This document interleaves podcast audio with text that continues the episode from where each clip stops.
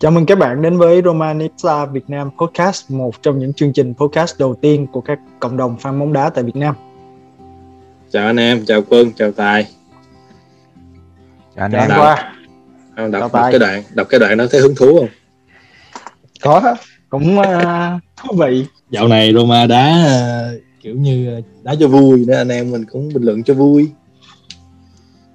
Thì mùa giải bây giờ chỉ còn là một trận đấu, còn hai trận nhưng mà chỉ còn là một trận anh em có thể quan tâm thôi. Và nó cũng cứ như là trận này lấy lại rồi là thể diện, danh dự còn sót lại cho cả mùa giải này, còn sót lại cái mùa giải hoặc mất hết luôn.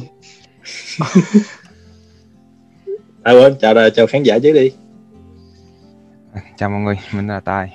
Hôm nay một lần nữa tiếp tục đồng hành cùng các bạn trong tập hôm nay thì là một tập rất là đặc biệt với Derby Capitale. Thì hy vọng là chúng ta sẽ có may mắn vào trong cuối tuần này. Chào tất cả mọi người, thì rất vui được quay trở lại trong một tập cũng khá là một trong những tập podcast cuối cùng của năm, và đứng trước một cái trận thì lúc nào cũng gây được cái sự hứng thú nhất định cho fan Romanista. Đó là trận Derby thành Rome. Gì mà cuối cùng trong năm mình còn chuyển nhượng nữa mà. Chuyển nhượng tới khi chuyển nhượng tính anh. Ok. Ba trận gần đây thì Roma phong độ cũng làm cho anh nhớ đến một cái câu của Gattuso trong một cái buổi phỏng vấn. Mấy em còn nhớ câu đó không? Sometimes maybe good, sometimes maybe shit.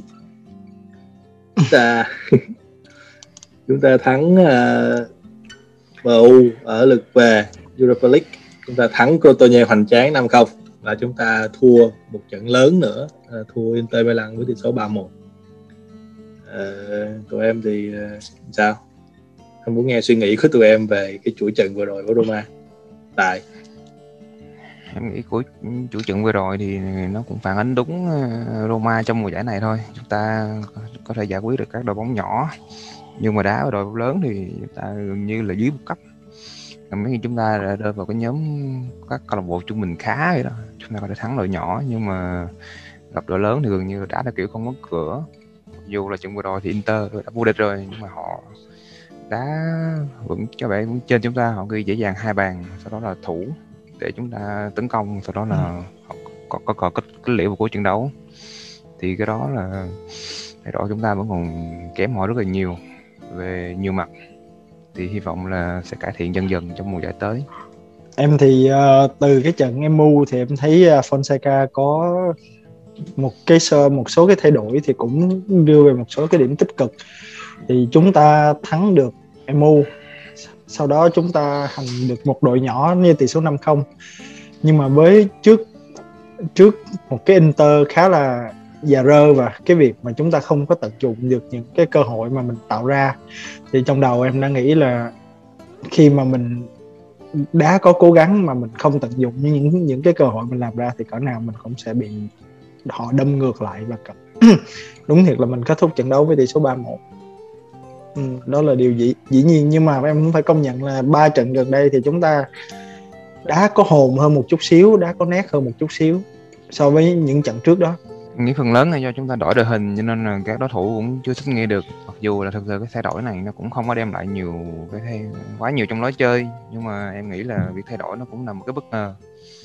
Tính nhất là từ ở tuyến giữa và hàng hậu vệ, chúng ta đổi từ 3 hậu vệ sang 4 hậu vệ, và sơ đồ đá giữa nó cũng khác đi. Mà không biết là Mourinho có nhờ Fonseca đá dùm 4-2-3-1 không ta? Em nghĩ cái đó cũng không biết được. Giờ này từ khi Mourinho chuyện có tin rồi làm Roma thì có vẻ như ông tích cực hoạt động trên mạng xã hội hơn. Nhưng mà nó không biết là một cách làm truyền thông liên quan đến do Roma hay không. Chứ như tài khoản Instagram của ông thì trước đó thì gần như là không có bài post nào. Thì bỗng nhiên khi mà chuyển sang Roma có tin rồi thì ông lại có nhiều bài post hơn, đặc biệt là về Roma hơn.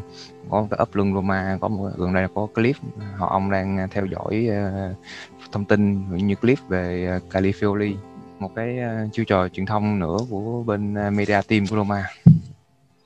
Mà cũng thấy tự hào là ông xài chung software với mình ấy. Nó phổ biến thôi, nhưng mà vấn đề là cái software đó thì tùy theo mức tiền anh trả, mắc nhiều quỹ. đi đến mất tiền anh trả mà anh sẽ có được chất lượng thông tin nó nhiều hơn. Thấp thì nó chỉ là thông tin sơ bộ thôi. Ok, bỏ trận Inter qua bên đi. Mình nói đến trận có thể thêm là cái trận này là cái trận có ý nghĩa cuối cùng của mùa giải này. Cái trận mà nếu như mà Roma thắng thì mọi lỗi lầm có thể bỏ qua hết. Trận Derby della Capitale. Và theo cái ký ức của tụi em về trận Derby thì tụi em thấy ấn tượng nhất về cái trận nào? Em thực ra trận ấn tượng về Derby rất nhiều, tại vì mình thời gian mà anh em mình làm fan Romanista là quá lâu rồi, thì có quá nhiều trận Derby.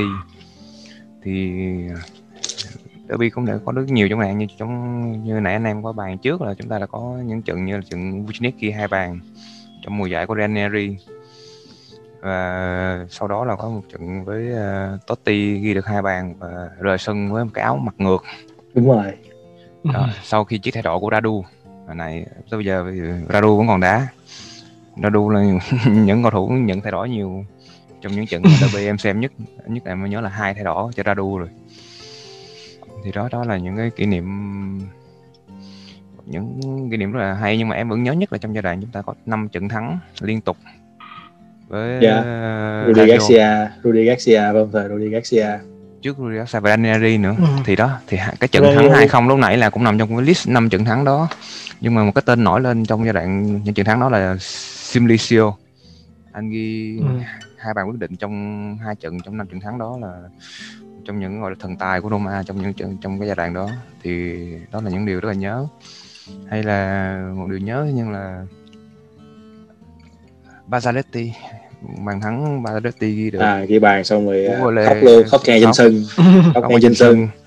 Thì trước đó cũng có Cassetti cũng là người ghi bàn trong derby và khóc. Đúng rồi. Những hậu vệ cánh.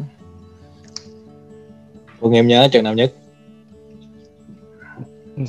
Tất cả những thì cũng giống như Tài nói, thì tất cả những trận derby thì chúng ta đều có những cái cảm xúc khác, và những cái cầu thủ của chúng ta đều có một cái sự cố gắng nhất định. Và đặc biệt trong những trận derby là chúng ta không những có Bazzagli, không những có Cassetti, chúng ta có cả Borriello trong sút thắng một trái penalty. Chúng ta không biết ai còn nhớ hậu vệ em Mbia, Yann Gabia. Cái bàn đó là đưa Roma tham dự C1 á. Cũng ghi bàn trong trận derby. Atub cũng ghi bàn trong trận derby. Trong cùng một trận luôn. Atub với lại Yann Gabia trong một trận, khi mà Atub ghi bàn trước, sau đó Closer gỡ. Và ngay lập tức sau Closer gỡ là chúng ta có bàn của Yann Gabia. Cái trái Ituba ghi bàn là cái trái giúp cho anh ở lại Roma đó. Đáng lẽ là bán Ituba rồi. Đáng lẽ là bán Ituba nhưng mà lại không bán Ituba mà lại bán đi Lianic. Cuối cùng cũng phải bán thôi, tại vì nó cũng vậy. Cuối cùng cũng phải bán. Kết quả nó không thay đổi nhiều. Mình đi sâu về một xí nữa thì chúng ta có những cái trận derby rất là máu lửa. Từ thời, không biết mọi người còn nhớ, từ thời Montella chúng ta dập cho Lazio 5-1. Đó là cái trận derby Montella ghi 4 trái. Đúng rồi. Kỷ lục luôn. Mình nhớ bàn cuối của Totti là của Cucchiaio. Có Cucchiaio vô. Cái trận đó là nhìn mặt Nesta là đúng tội luôn á. Vecchio hành Nesta là một trận trước đó nữa. Ủa dạ. Đúng rồi. Trận đó là Montella ghi 4 bàn. Montella ghi 4 bàn mà. Còn một cái kỷ niệm nữa là cái cú selfie của Totti. Đúng rồi, trận đó hòa 2-2. Dạ, mình bị dẫn 2-0, xong Totti ghi được 2 trái. Một cú móc bô lê. Nhưng 2 năm sau là Totti giải nghệ, lúc đó là Totti cũng già lắm rồi. Đúng rồi. Trận đó là hình như bàn đó là bàn cuối của Totti luôn. Bàn cuối trong derby á. Nhưng mà cái cú selfie đó là được nhiều cầu thủ khác họ cover lại những năm tháng sau. Bàn đó là đưa Totti lên ngang hàng với lại Vecchio, 11 bàn ở derby. Nhưng mà Vecchio thì vẫn giữ được cái nickname là Mr Derby. Vì anh ghi quá nhiều bàn ở derby. Marco đệ nhị thì cũng ghi được bàn mà. Marco đệ nhị ghi được mấy bàn mà. Ghi được hình như có 1 trái rồi. ghi được quả penalty mà chúng ta thắng 1-0. Yeah. Ok, đó là quá khứ. Hiện tại thì như thế nào? Phong độ của Lazio hiện nay thì họ cũng lên xuống xuống. Họ vừa mới thắng Parma nhưng mà họ lại thua Fiorentina ở vòng trước. Rồi nhưng mà hai trận trước nữa thì họ lại thắng. Họ thắng Milan 3-0, thắng Sona 4-3. Đối với tụi em thì Lazio chơi với đội hình nào và cầu thủ nào của họ là có thể nói là gây nguy hiểm nhất cho Roma? Em thì điểm nguy hiểm nhất đối với em là Lazio là họ đã không có đội hình thi đấu với nhau quá lâu rồi, với một huấn luyện viên đã nắm đội cũng rất là lâu là Simonzaghi, thì đội hình họ vẫn là 3-5-2, nhưng mà cái quan trọng nhất là họ đã thi đấu với nhau quá lâu, những con người vẫn rất là cũ như nãy JB, Radu, Borolo, Luis Alberto và Ciro Immobile, thì đó là những người mà gắn bó với nhau rất là lâu, họ rất là hiểu nhau. Cho nên là trong những tình huống mà khó khăn thì họ vẫn có thể phát huy được cái điểm mạnh của nhau được. Họ còn có Lulic, một cái tên gọi là căm thù đối với các cầu thủ Roma, anh là người ghi bàn trong trận Coppa Italia Derby chung kết. Đó, thì đó những con người nó rất là lâu rồi. So với Roma mình thì mình đã không còn những con người thi đấu lâu nữa như vậy trong đội hình, cho nên là sự gắn kết với Lazio là một điểm mạnh. Nhưng mà trong vòng 1-2 mùa gần đây thì họ lại không có nhiều bổ sung nhiều. Simone Inzaghi khá là bất mãn với việc đó, nhưng mà ông cũng đang chấp nhận cái việc mà không có nhiều bổ sung, cho nên là thành tích của họ cũng đang giảm dần trong những mùa gần đây. Và hiện tại mùa này thì họ cũng không còn nhiều động lực rồi, vị trí thứ 6 gần như là chắc sút, mặc dù là họ còn một trận chia đá. Thì em nghĩ là họ cũng sẽ vào trận với giống mình, tinh thần của trận derby là trên hết, thắng trận này coi như là thắng cả mùa giải. Thì chúng ta vẫn chú ý hai cái tên thôi, hai cái tên mình đã ghi bàn ở trận lượt đi là Luis Alberto và Ciro Immobile. Chúng ta khóa được những cầu thủ này thì chúng ta sẽ hóa giải được hàng tấn công rất là mạnh của Lazio. Em thì xin bổ sung vô cái ý kiến của Tài là rất là khó phá cái cặp tiền đạo của bên Lazio, bởi vì cái trận trước cái cặp Immobile với lại Caicedo thì phải, họ chọt vào giữa hai hậu vệ của mình liên tục, và cái điều dẫn tới cái bàn thắng đầu tiên cũng là do hậu vệ mình bị chọt vào và lúng túng để cho gây mắc lỗi. Và cái điểm đó là cái điểm em nhắc rất nhiều ở trên podcast của mình, là mình tự bắn vào chân mình rất nhiều. Em không, cái điểm đó là em không hiểu được ở Fonseca, là rõ ràng là hậu vệ của mình không có khả năng chơi bóng từ phía dưới trở lên, và khi mà chúng ta chuyền qua chuyền lại ở dưới thì nó rất là dễ gây lỗi. Và không biết mùa này bao nhiêu lần chúng ta thua ở những cái tình huống đó rồi. Và Lazio thì mặc dù cũng như Tài nói là không có được bổ sung nhiều, và cái lối chơi thì nó vẫn như vậy trong nhiều mùa gần đây, nhưng mà cái độ mánh của Ciro Immobile thì không có ai dám cãi được. Đó là cái điểm mà Roma, mặc dù bây giờ hy vọng là khi mà chuyển sang sơ đồ 4 hậu vệ thì chúng ta sẽ tỉnh táo hơn trong cái việc, và không có chơi bóng ngắn nữa thì chúng ta tỉnh táo hơn trong cái việc khóa lại hai cái tiền đạo của đối thủ. Nhưng mà thực sự là em thấy là rất là khó, cộng thêm cái việc hàng tiền vệ của Lazio ăn đứt mình với Savic với Luis Alberto, trong khi bên mình thì lại chúng ta chỉ còn lại Cristante với lại Villa là lành lặn, còn lại là chúng ta chấn thương hết tất cả những người có khả năng cầm chịch, và gần như là chúng ta sẽ dừng cái tuyến giữa cho Lazio ở trận này. Hy vọng là chúng ta sẽ có một cái bài khác để mà đánh vào cái khoảng giữa hai hậu vệ giữa và hậu vệ cánh của Lazio. Họ chơi 3-5-2 đúng không? Mà lượt đi mình lại đá ba hậu vệ, nhưng mà ba hậu vệ thường là nó thể hiện cái sự chắc chắn, nhưng mà ở lượt đi thì mình rõ ràng mình thấy là sự chắc chắn đó gần như là không có khi mà mình thua đến ba trái. Còn em chỉ thấy là đội hình ba hậu vệ lần trước chúng ta đá thì Bảo vệ nó đá cũng rất là ổn, nhưng vấn đề chỗ chúng ta không nhận được nhiều sự hỗ trợ từ hàng tiền vệ khi phải đá ba hậu vệ, nhất là ở hàng giữa. Khi chúng ta vẫn thua những bài ở tiếng hai như trận Inter rồi, chúng ta vẫn còn thua những bài ở cú sút ở trong rìa vòng cấm, cả hai bàn đầu đều là xuất phát từ điểm đó, thì có thể thấy là chúng ta rất là yếu á, hàng tiền vệ phòng ngự. Cristante thì cũng là ổn đó, nhưng mà những con người ở tuyến trên hơn như Pellegrini thì gần như là không có khả năng phòng ngự tốt lắm. Thì đó là cái điểm mà em nghĩ là cần phải cải thiện hơn ở mùa giải tới. Cái sơ đồ ba hậu vệ của Fonseca thì nó bị một cái là hai hậu vệ giữa mà bên phải với bên trái thường dạt ra ngoài để chắn vào cái khoảng trống của hai hậu vệ biên á, thì nó là thì nó sẽ tạo ra cái khoảng cách ở giữa so với bên kia. Đúng rồi. Khi mà thằng Lazio nó chơi hai tiền đạo thì nó chuyên môn nó chọc vào cái khoảng cách đó, và mình lũng lần trước là mình toàn lũng như vậy, biết bao nhiêu cơ hội của Lazio đến từ cái vị trí đó. Nó quay lại giống như sơ đồ của Rudy Garcia ngày xưa, hoặc là Di Francesco, là khi mà hai hậu vệ lệch cánh của trong các trung vệ lệch cánh chấm cái vị trí wingback, thì cái vị trí wingback ở cánh đối diện phải buộc về phải lui lại để cho nó hình thành lại ba hậu vệ đủ ở giữa. Thì cái điểm này thì các hậu vệ cánh, các wingback của chúng ta không có về kịp, tức là khi chuyển đổi từ tấn công sang phòng ngự thì chúng ta rất là yếu ở khoảng đó.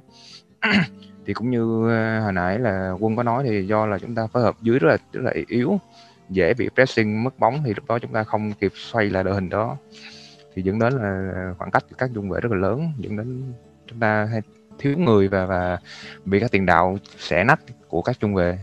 Nãy giờ cố tình tìm cái danh sách gọi của Roma ở trận này nhưng mà chưa thấy. Thôi thì mình thử dự đoán xem là đội hình của Roma đa số như thế nào và cách đá của mình như thế nào để mình có thể ít nhất là xóa được cái dớp thua đội lớn ở mùa giải này. Thắng nhá, không hòa. Trận chung kết rồi, đâu còn được hòa. Theo em á thì em có đọc sơ cái phỏng vấn của Fonseca, thì ổng kêu ổng có bài cho trận này, thì em không biết bài của ổng như thế nào, nhưng mà đó anh mới sợ thả mình. Nhưng mà có vẻ như là ổng sẽ vẫn giữ cái sơ đồ mà đã đá trong vòng 3 trận gần đây nhất là 4-2-3-1. Cái tại vì hiện tại mình cũng không có người để mà mình đá cái sơ đồ khác nữa, nói thiệt là như vậy. Thì em chỉ nghĩ là cái người mà chám giữa sẽ là Cristante với Villa. Daboe thì có triển vọng trong hai trận vừa rồi, nhưng mà không biết là có sẽ được nhận cái sự tin tưởng không. Trên hàng công thì em nghĩ sẽ không có sự thay đổi nhiều với Mkhitaryan với lại Pellegrini. Còn lại cái vị trí còn lại thì em muốn để Mayoral đá thay vì Džeko. Thì Džeko thú thật là trong năm nay là chúng ta đã thấy cái sự ảnh hưởng về tuổi tác cũng như là phong độ của anh đã giảm rất là nhiều so với những tâm lý nữa. Ừ. Em rất là muốn để Mayoral, cái thứ nhất là để anh có thêm kinh nghiệm đá Syria, và có vẻ như là cái cầu thủ này rất là mắng bàn, ít ra nó có cái duyên ghi bàn rất là nhạy, khó chạy là... Chỉ là không có phối hợp và control banh tốt như là Džeko thôi. Nhưng mà thực sự là nếu mà muốn cần một người có biết cách ghi bàn mà nhạy để mà chạy vòng vòng á, thì Mayoral sẽ tốt hơn là Džeko ở trận này. Sẵn em có nhắc Mayoral thì mấy cái tin tức gần đây thì họ nói là Roma có thể sẽ bỏ 15 triệu để mua Mayoral ở ngay mùa hè này, thay vì là phải trả 20 triệu cho mùa hè sau.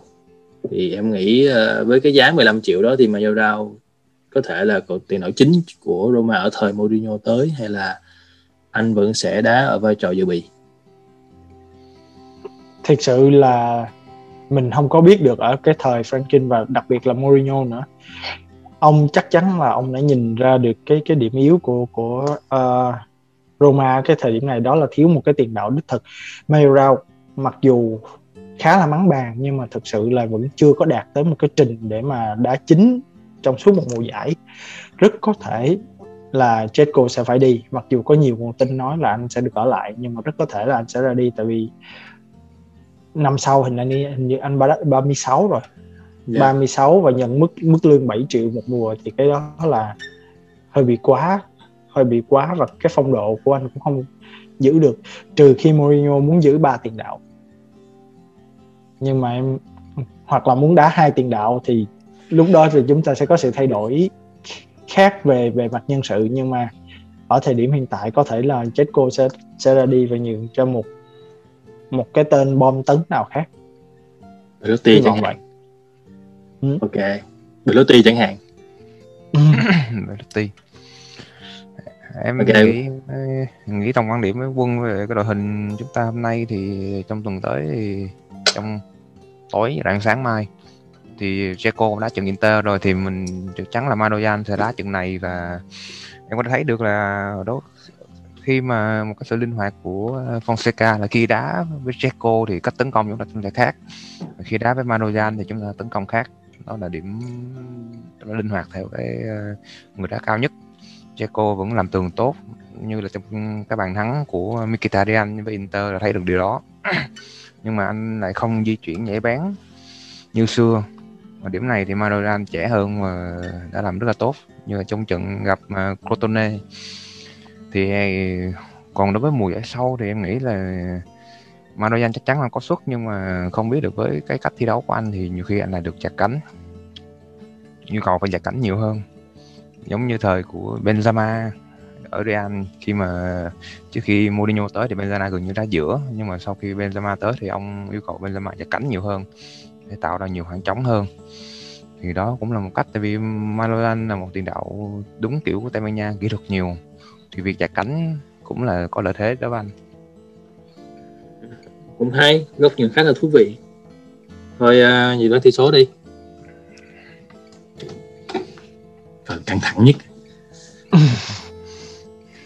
Trận trước là Thịnh thắng đúng tỷ số 4-0. 4-0, đâu mình thắng 5-0 mà. Nhưng mà ra đúng là 5-0, em có nói lúc trận đấu là nhìn 4-0 thì thôi, chứ cuối trận Chủ Gì cũng đâm thêm một quả. Em nghĩ là 2-1. Hai thắng. Dĩ nhiên là mình rồi. Không thể nào có thể thua nhiều trận nhưng không thể thua derby được. Đặc biệt là không thể thua derby trong 2 trận liền trong một mùa. Không thể thua derby trong 2 trận liền trong một mùa được. Đó là một sự sỉ nhục với fan Roma. Vâng. Em đồng ý với Tài là em hy vọng tỷ số sẽ là 2-1 nghiêng về mình. Còn tuyệt vời hơn là 5-1. 5-1 Mayoral ghi 4 trái. Cái còn lại của Mickey. Không cho Mayoral ghi 5 trái đi, phá kỷ lục của Montella. Anh hơi năm ngoái chúng ta thua, chúng ta tới trận năm ngoái đó với họ như thế nào nhỉ? Năm ngoái chúng ta có một trận hòa.